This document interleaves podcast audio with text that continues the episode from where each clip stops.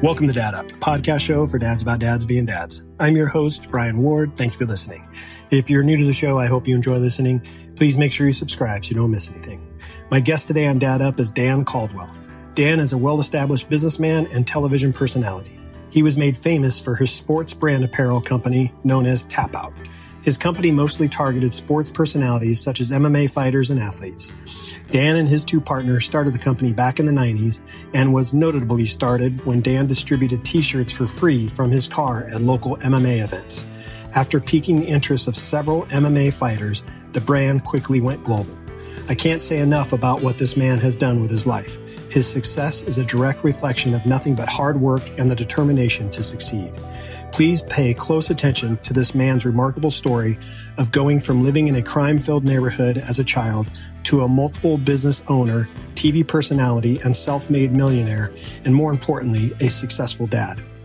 This is an episode that you will definitely want to take notes as Dan shares a lot of wisdom, not only as a successful business owner, but as a dad. Please welcome Dan Caldwell to Dad Up. Dan, uh, thank you very much for joining me on Dad Up today. I really appreciate it. I'm super honored that you uh, that you agreed to uh, come on the show, and uh, I'm excited to uh, share some uh, dad experiences with you. So I appreciate you being on, brother. Uh, thanks for having me on, man. Um, well, do me a favor for my listeners who don't know who you are. Could you tell me a little bit about yourself, kind of your backstory, and um, kind of what you're doing now, and also uh, about your kids? Yeah, I, uh, I grew up in San Bernardino and uh, California, and uh, probably uh, I'd say lower middle class. Uh, you know, I, I, but I seemingly had a really great childhood because my parents were amazing, and uh, they're still together. And uh, you know, they're just I just had a great family, and uh, I have one brother, and we uh, I growing up in San Bernardino. Is like we, you know, it was it was a pretty rough place to be. I grew up in uh, probably one of the worst neighborhoods in the in the city, but uh, we never felt like we were in danger at all. So we we just kind of lived, you know, we lived the way we lived. But we were in shootouts in front of our house, and um, my mom had got mugged in front of our house. You know, just things like that happening.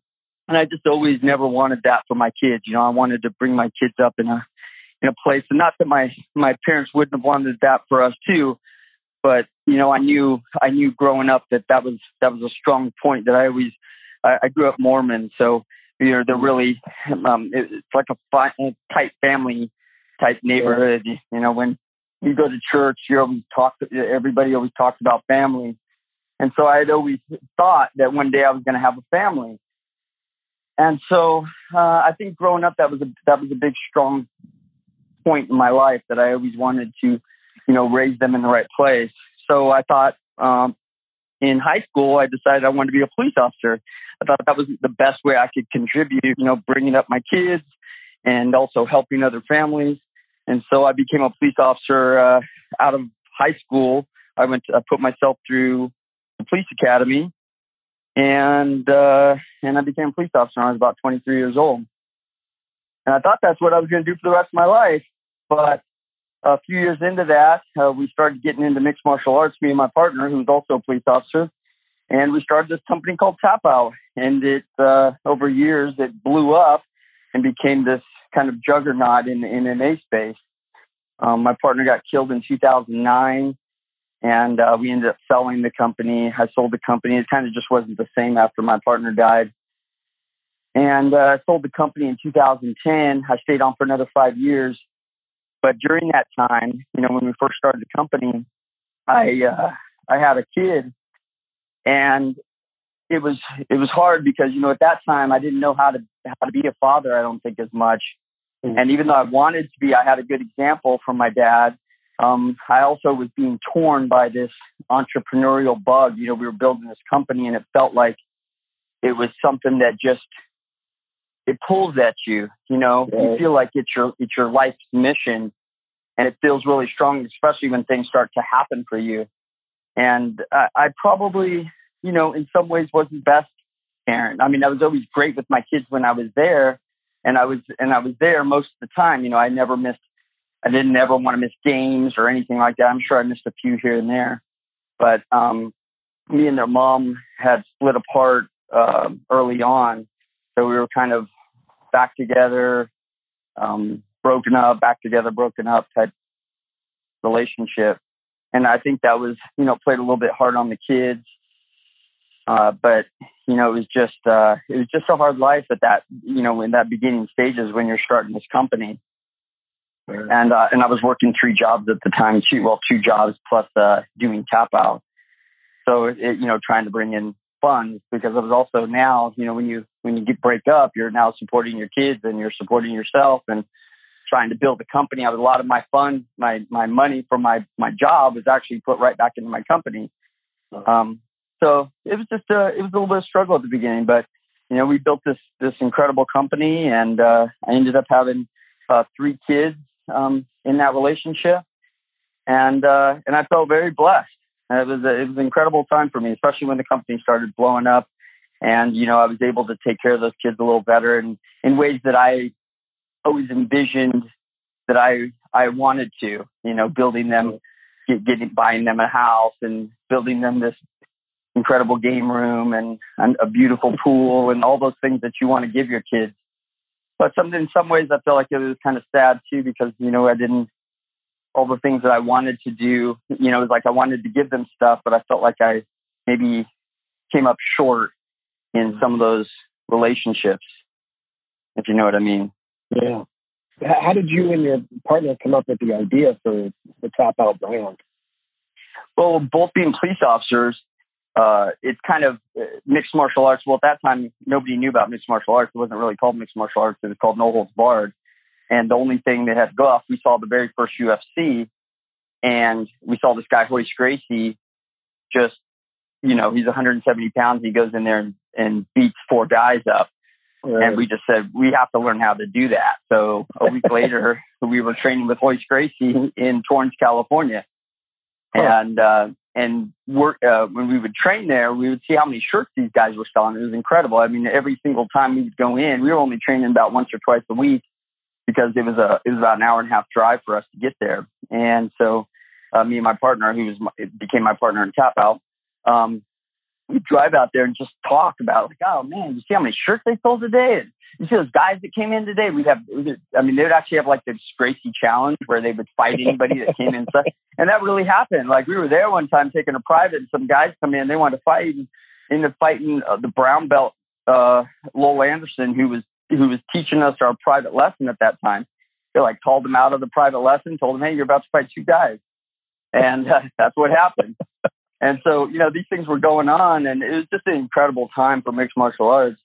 But, um, you know, we were watching all these shirts that they were selling. We thought, man, we could do something like this, especially because Gracie's shirt was, it was, a, it was, it was, it was cool to say that you were training with the Gracies, right. But, um, the real mad respect came from, because, you know, Hoyce had fought in the mix in, in the U F C. Mm. So that's where people go, oh, that's that guy that fought in the U F C. So we, so we knew that if we created a shirt that anybody in mixed martial arts could wear, and we started putting it on fighters that were fighting in the U F C, that was very young at the time, because they were only paying fighters like five hundred bucks to fight. Mm. And uh, in these early U F Cs, you know, five hundred or one thousand or two thousand, depending on the fighter. Um, but then the winner would win like seventy-five thousand dollars, you know, so the winner of the, the event, of the tournament. And that changed over time. It became, each bout became its own, its own fight. Yeah. But, um, that tournament, um, style fighting went away, but, um, it was still, you know, it was, we just saw how, how big it was going to be. We really believed it was going to be something, and we didn't know for sure, because there were lots of things in play. Like, they were trying to get rid of it, and they thought it was, they called it human cockfighting. And, but we saw it for what it was. It was a test of your martial art and your, your, your abilities. And, and, uh, we knew that, you know, a lot of people, there was a lot of stuff out there that wasn't working, and we didn't, you know, we had, we started training in Taekwondo. We were, we had both grown up, and Charles, who was my partner, both grew up training in Taekwondo and boxing. So we, we knew the weaknesses in those, uh, in both of those, uh, in both those martial arts, if you want to call boxing martial arts. Yeah. You know, boxing is great, and you have really good hands, but what if you get taken down to the ground? What do you do? And, and Taekwondo is great. You know, you have great kicks, but she didn't have very good hands.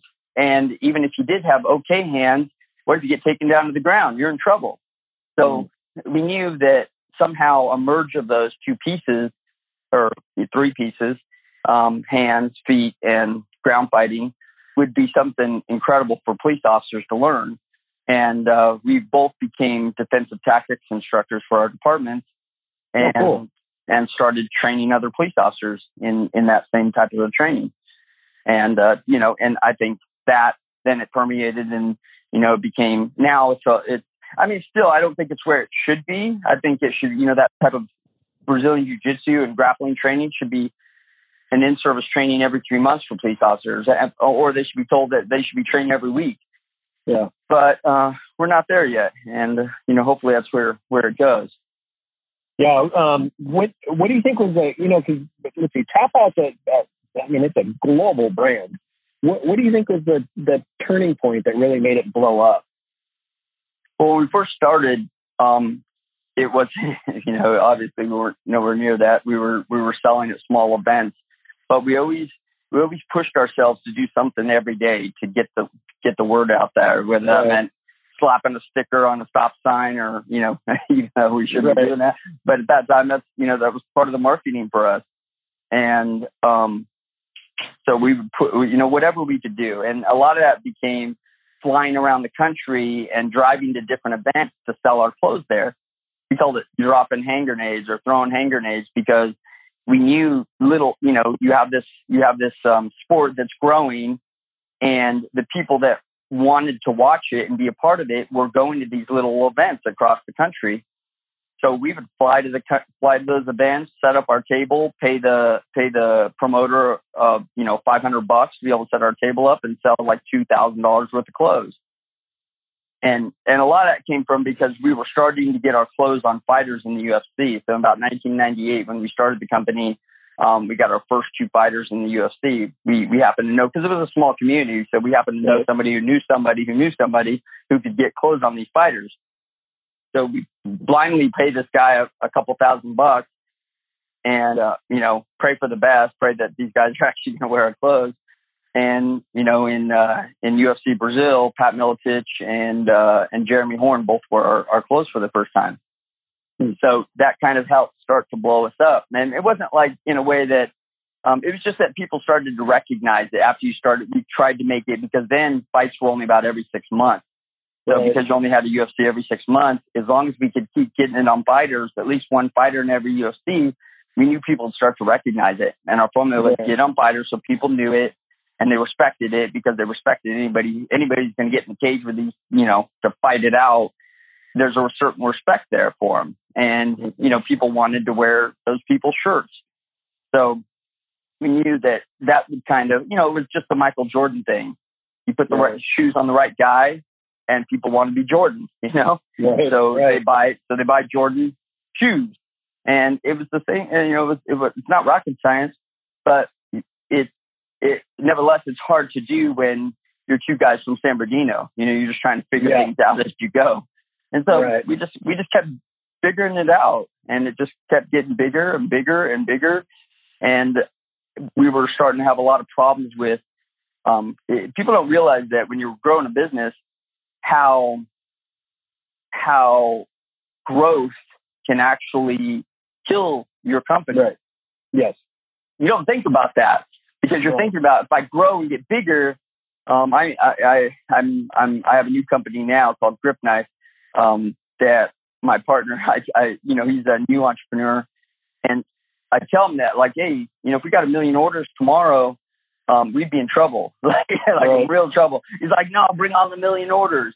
It's because that's how, and that's what I would say, you know, I mean, of course, I I'd probably still say that, but. You know, I, I, you don't realize the trouble that that million orders brings with it, the, right. the problems that come with that, because um, you're, you don't have the inventory, and then you're trying to create, you're trying to build the inventory, but now you're getting all this bad press because you can't fulfill the orders. And now um, you, the, the crazy thing is the people that actually, your merchant accounts, your merchants who, who fund the transaction, um, they're the ones that, the first people to shut us off. When we started doing like fifty thousand dollars a month, they're like, hey, that's all, or one hundred thousand dollars a month. They were like, oh, you're not approved for that. So they just shut our account off. And we're like, what, what? Hold on. I thought we're supposed to make money. I thought that was the point. You make money when we make money. I thought that's the conversation I'm having with them because I'm not business savvy yet at that point. I'm like, right. You're the whole idea of being an entrepreneur and for you to fund us so that you make money because you're making a percentage of this, you know, two point six five percent. You're making that on every transaction. The whole point is that I'm supposed to make a lot of money and you're supposed to take a piece of that.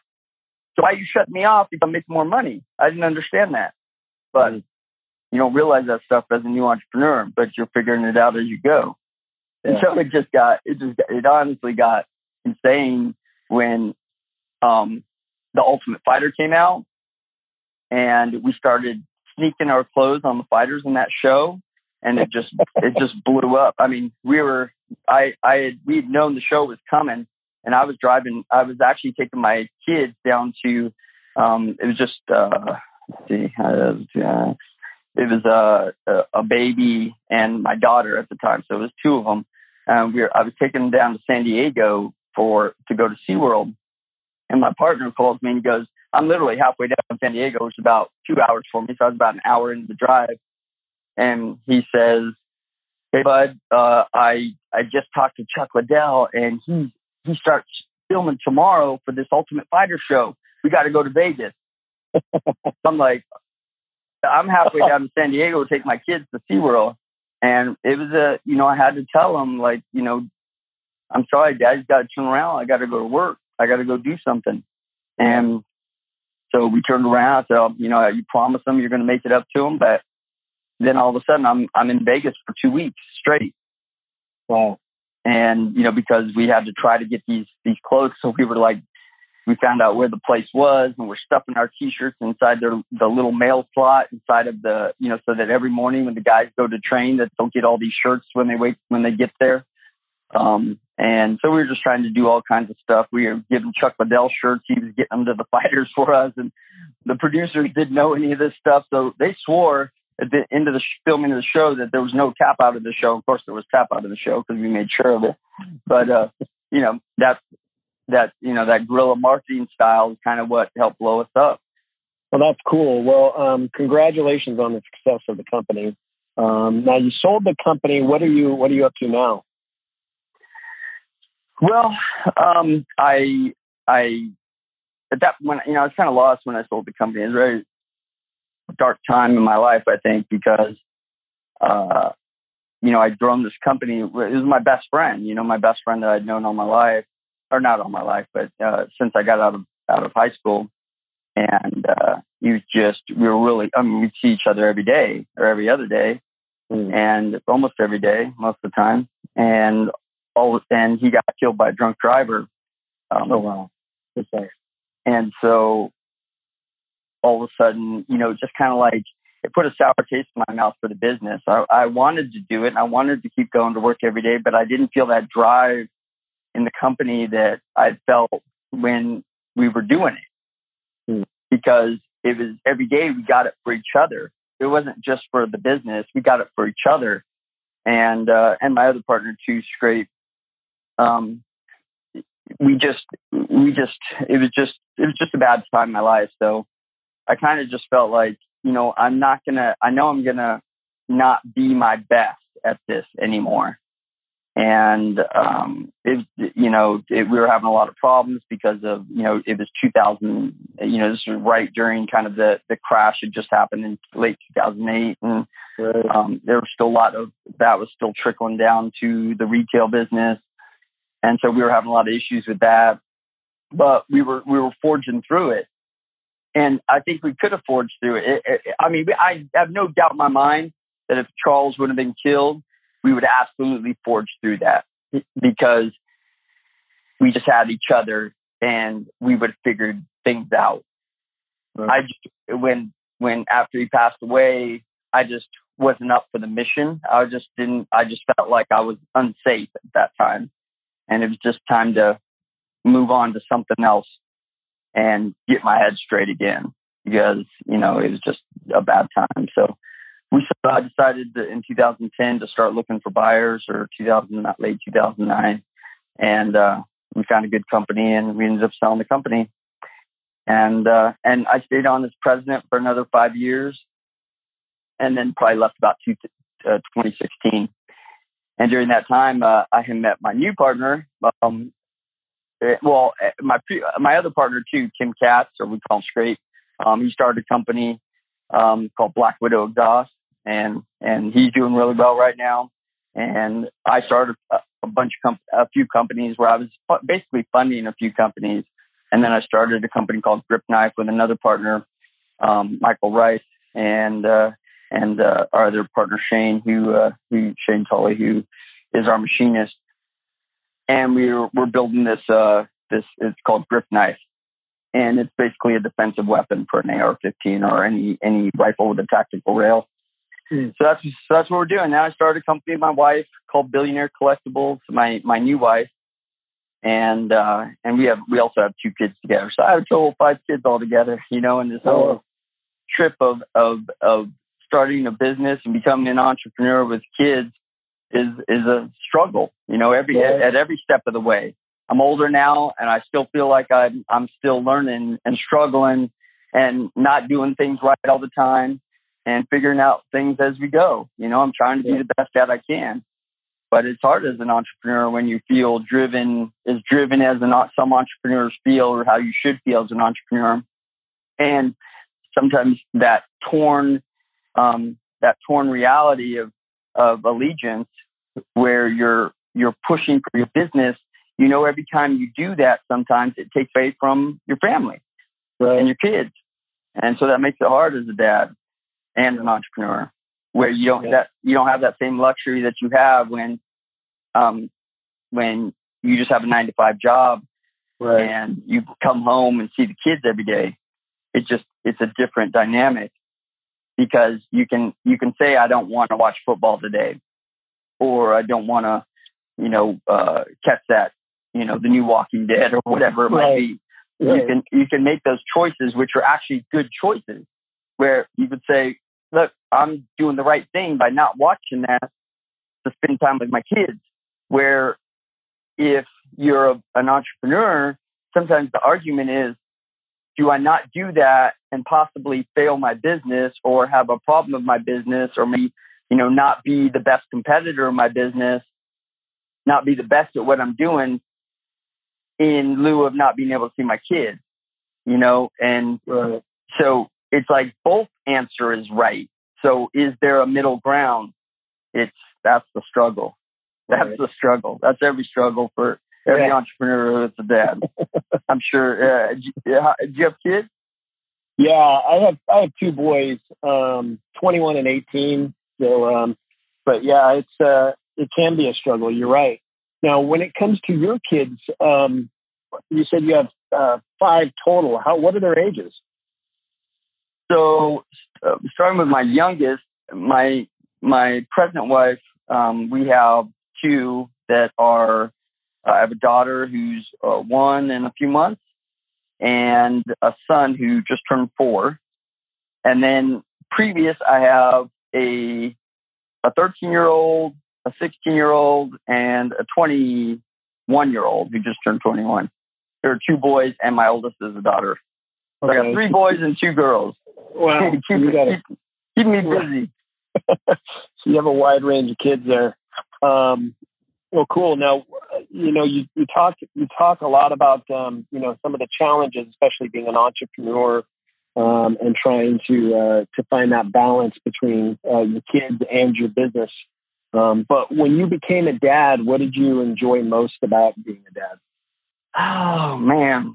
Well, I mean, obviously, you just, you know, you have this, you don't, you, there's this, you can't, uh, um, I told somebody I, I recently who was having a kid, a friend of mine, and uh, who was older and had never had a kid before.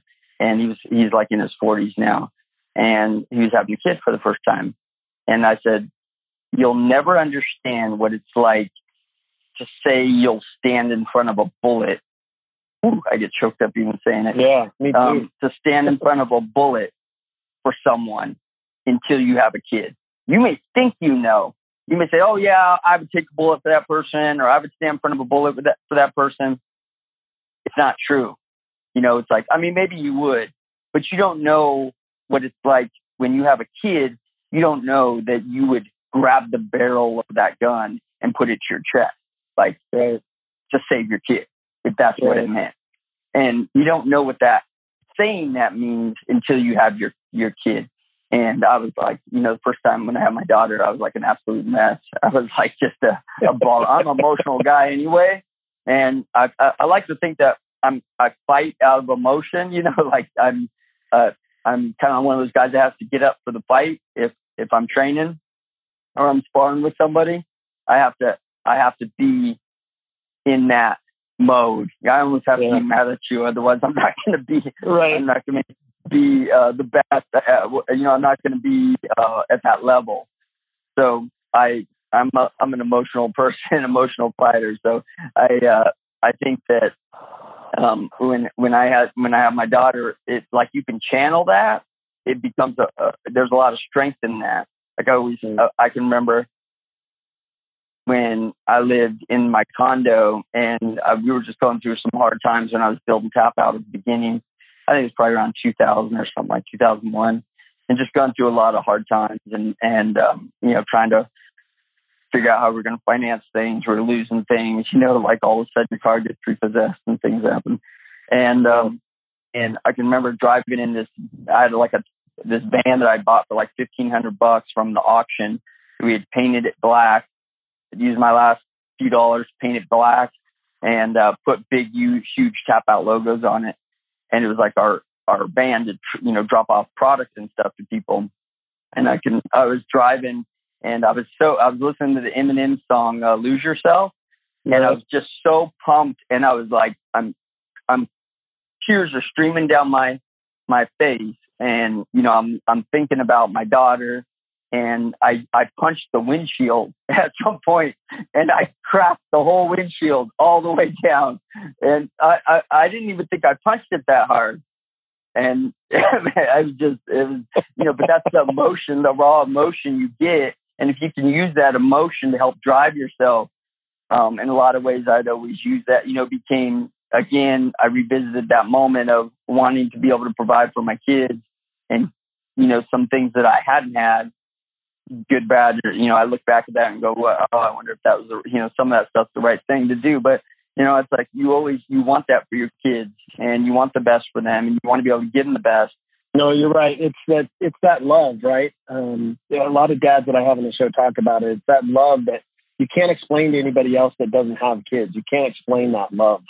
Uh, no. The, the day that your child, your very, especially your very first child is born, uh, you, that love sinks in, and it's just an emotion. It's a true raw feeling that you just cannot explain to anybody else that does not have kids.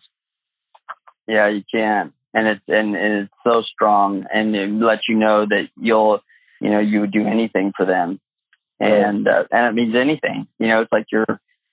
Uh, sometimes I I see, you know, it's like I always thought when I was really bad off that, you know, I'd never, I'd always been brought up right, and I had great parents, but you know, we had a lot of things going on around us that could have been really seedy, and you start to you start to see why, even though I'd never done that stuff, you start to see why people do bad things sometimes, mm. like commit crimes of, uh, you know, for money, right. because you, you start to go, oh man, I see you love your kids so much. If, if that's where your heart is, that you'll do anything to bring home that money for them so that they can, they can live okay and be okay. And sometimes right. you don't think about the other things that can happen, but, uh, it, you know, it's just such a, it's, it, it's strong. And I feel for all dads that that go through that, you know, when they're not, when things aren't always going their way. But uh, uh, but yeah, you know, that nothing will drive you out more than not being able to take care of your kids right. I think every parent yeah. wants the best for their for their kids. That's exactly right. Now you have a wide range of kids as far as ages goes. Um, yeah, I'm never getting out of this, brother. Right. I'm never. twenty-one down to one. Um, it, you know, discipline varies from from age to age. Um, how do you, as a dad, how do you handle? How did you handle, and how do you handle it now? The discipline side of things. Well, you know, my wife is so much better at that than me. Like, I'm, you know, I wish, I wish I was, I wish I was. I struggle to be better at it all the time because I, you know, sometimes I'm too. Sometimes I'm a little too strong because I'm, I'm, I'm quick to, you know, put it on them a little bit if they're not doing what they're supposed to be doing. Right. And sometimes I just love them so much, you know, you just let them go a little too far. My wife's really the better disciplinarian. She just, she's, I mean, she doesn't really do it as much as I do. She'll usually whisper in my ear, like, you know, why, why'd you let him do that? Or why, you know, or why aren't you doing this? You know, it's like, oh, Oh yeah. You know, I just, I'm trying to get better at it all the time. I used to love your kids so much. You just want to, you want to be a good parent. And I really want my kids to be brought up right. Cause I know there's, I don't want them to be spoiled. I don't want them to, I want them to feel, you know, I feel very blessed to have, looking back, be brought up the way I was brought up. I think I, my parents had always encouraged me. They, I feel like I had amazing parents. Um, we didn't have everything, but I never felt like I didn't have everything. Right. Other, you know, other than sometimes my friends had stuff that I didn't have that I wanted. Um, I felt sometimes I was made fun of because of my clothes or something here and there.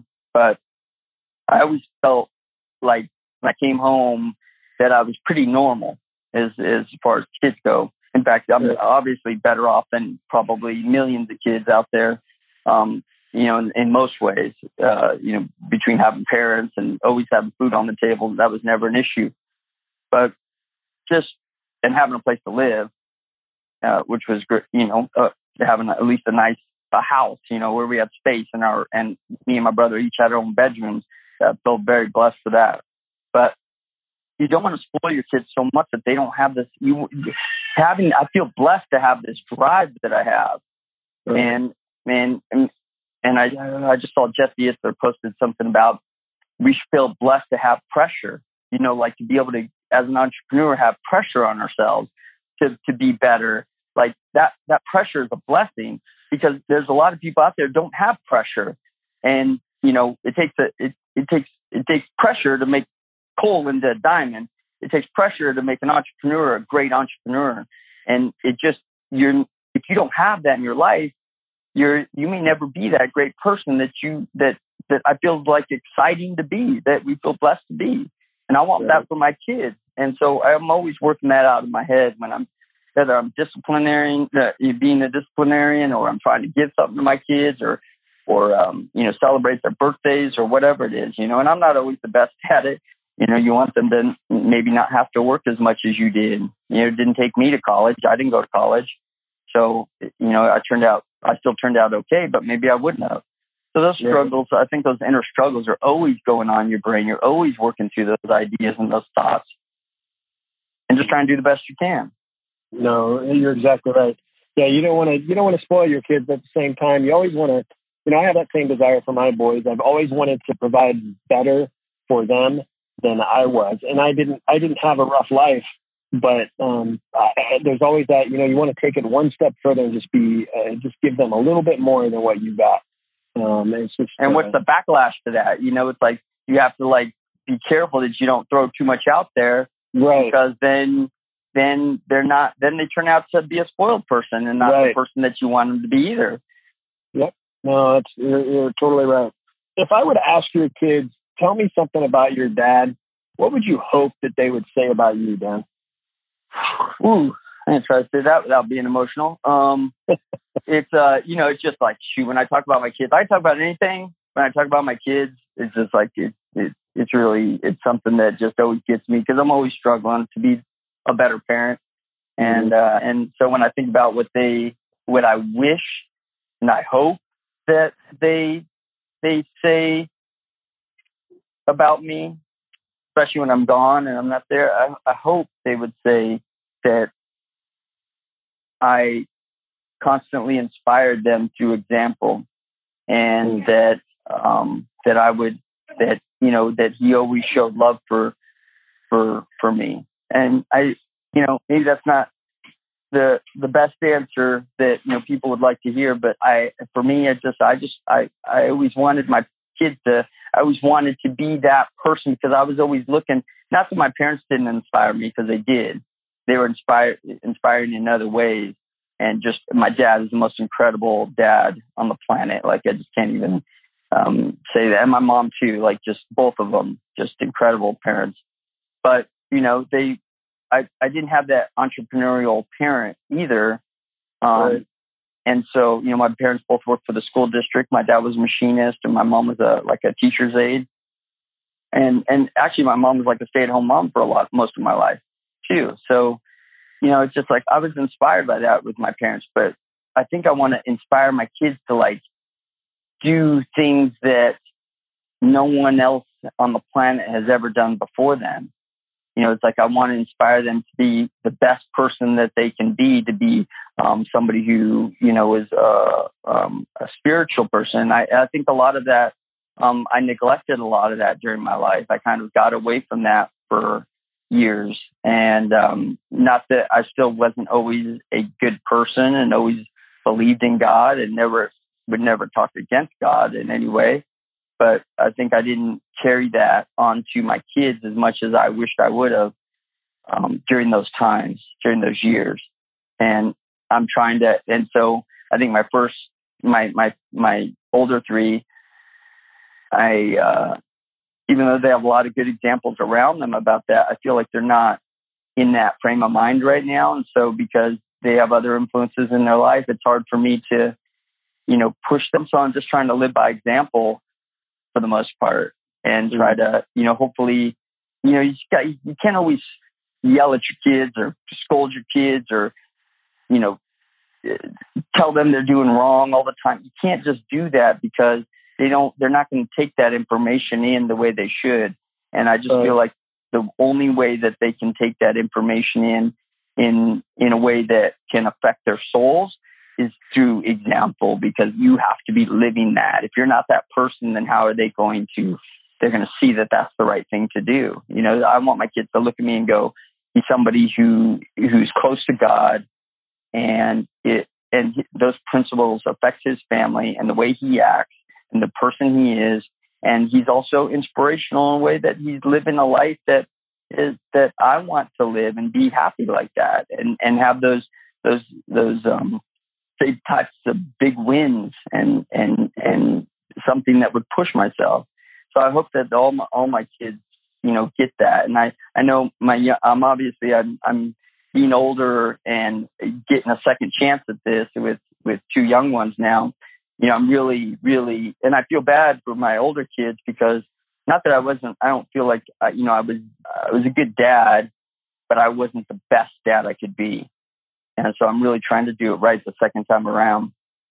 Mm-hmm. Yeah. We always want to, we always want uh, to be an example for our kids.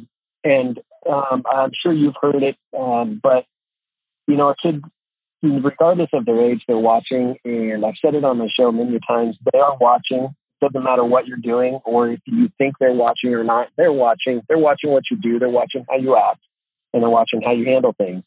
And so we always want to be that right example. Oh yeah, I, I, I can't count how many times I've oh boy said something that I probably shouldn't have said, and then um, you know, thinking, because I'm talking to my wife and I'm like, you know, talking about a situation or something. I'm telling my wife, and I'm getting a little, you know, voicey and getting a little loud, and, and, you know, I'm not thinking about, you know, my kids are over here, you know, playing on their Legos or listening, because I'm just not thinking like that. And yeah. Next thing I know, my kids repeating a word or two that they shouldn't be saying. You know, it's like, golly, it's like, I didn't mean that for that to happen, but you know, it's like, I, I'm passionate about some things that when I, that when I get into them, it's hard for me to reel that back, but I'm learning. I'm getting better at that. So that's cool. Um, well, cool. Um, do me a favor. Tell my listeners where they could, you know, if they want to little, learn a little bit more about you, um, kind of how to find you, how to look you up. Um, where can they, where can they get all that information? And then also, uh, what do you have going on this year that you're looking forward to? Well, um, me and my wife are, I think, right up your alley, kind of like in, in parallel with what, kind of what you're doing. We really believe parenting is, is a strong part of our life right now. And, um, you know, it's like my wife's a, a first-time mother, and um, and I, well, with our two kids. And, uh, you know, I'm I'm getting a second chance at it. Um, and I think that we're, we're, and because I've had two chances at it, I think I feel like I, I, I gained some knowledge in that space. So we mm-hmm. started a new podcast called the Pretty and Punk Podcast, and it's oh, cool. basically about entrepreneurs with kids. That's the whole point. Oh, awesome. Entrepreneurs with kids are thinking about having kids. You know, what that kind of struggle's like, because there's a lot of entrepreneurs out there, some famous entrepreneurs that are good friends of mine, who've opted not to have kids in that same situation because right. they feel so driven to do their mission, and they feel like they can't do both.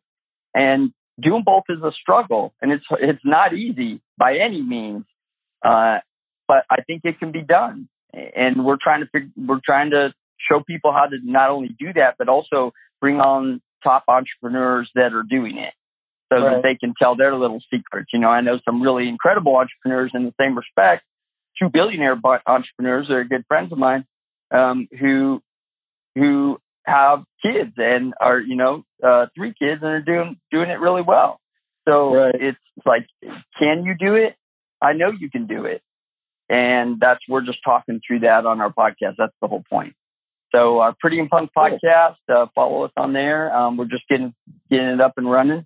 And, uh, we're also, uh, I have our Billionaire Collectibles that me and my wife started. Um, we collect these, uh, incredible pieces like Lincoln letters and George Washington letters and letters from Steve Jobs and all these incredible entrepreneurs.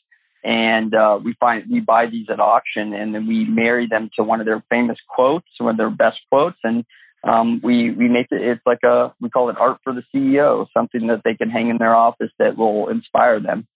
Oh, cool. Okay. I'm going to have to check that out.